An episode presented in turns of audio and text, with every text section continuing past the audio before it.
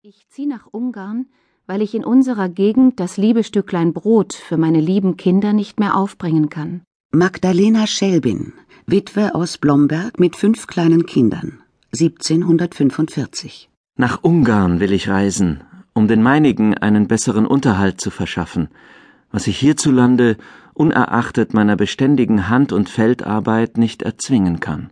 Schuster Johannes Scheible mit Frau und neun Kindern. Wurmlingen bei Rottenburg, 1784. Mein Mann ist Soldat und zu arm, um das Bürgerrecht zu erwerben. Ohne Handwerk kann er uns bei den armseligen Zeiten nicht ernähren. Eva Mehl aus Ubstadt, heute Kreis Karlsruhe, 1741. Im Frühsommer 1712, vor rund 300 Jahren, beginnt in Ulm ein beispielloser Aufbruch zu neuen Ufern.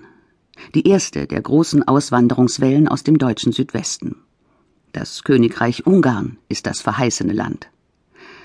Es reicht damals vom Ofener Bergland bei Budapest über das heutige Serbien und Kroatien bis nach Satmar in Rumänien. Die ganze riesige Region ist nach den Türkenkriegen verwüstet und soll neu bevölkert werden. Große Versprechungen locken Abertausende Schwaben, Bayern und Badener, Pfälzer und Schweizer zur Ausreise. Die Donauschwaben 300 Jahre Auswanderungsgeschichte. Eine Sendung von Anita Schlesack. Mit dem Mut der Verzweiflung verlassen die Menschen ihre verarmte Heimat und riskieren auf der beschwerlichen Reise zu Wasser und zu Lande alles. Schiffbruch und Scheitern, Krankheit und Tod. Sie hoffen, in der Fremde besser leben oder wenigstens überleben zu können. Und trotz herber Rückschläge entstehen im Laufe von Generationen tatsächlich blühende Dörfer und Städte, die bis heute Landschaften im Balkan prägen. Mit dem Zusammenbruch der Habsburger Doppelmonarchie und spätestens mit dem Fall des Eisernen Vorhangs geraten die deutschen Auswanderer in den Schatten der Geschichte. Erst mit ihrem Massenexodus nach 1989 wurde die Auswanderung der Donauschwaben hierzulande in ihrer Urheimat wieder bekannt. Und die Protagonisten spielen als Menschen mit mehreren Kulturen im Gepäck eine Rolle als Brückenbauer. Hüben wie drüben. Zum Teil waren es Wirtschaftsflüchtlinge, ganz sicher. Es gab viele Hungersnöte, es gab viele Kriegsereignisse im 18. Jahrhundert.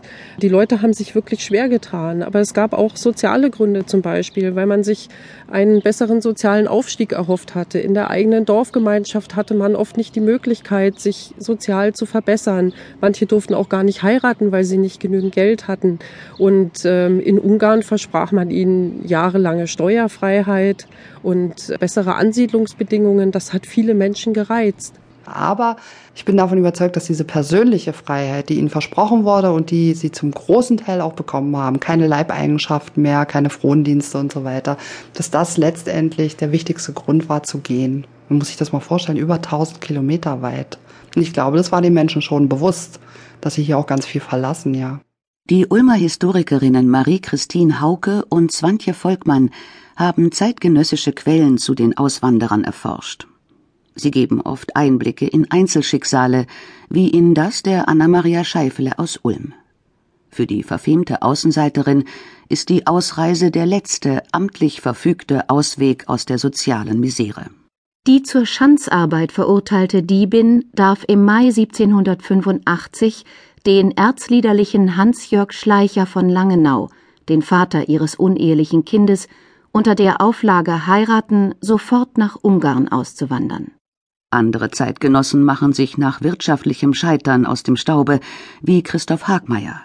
Der Schlössle wird in Offenhausen, verheiratet, sieben Kinder, versucht 1784 in Konkursgefahr Mobiliar und Wertgegenstände beiseite zu schaffen, wird erwischt und in den Turm gesperrt.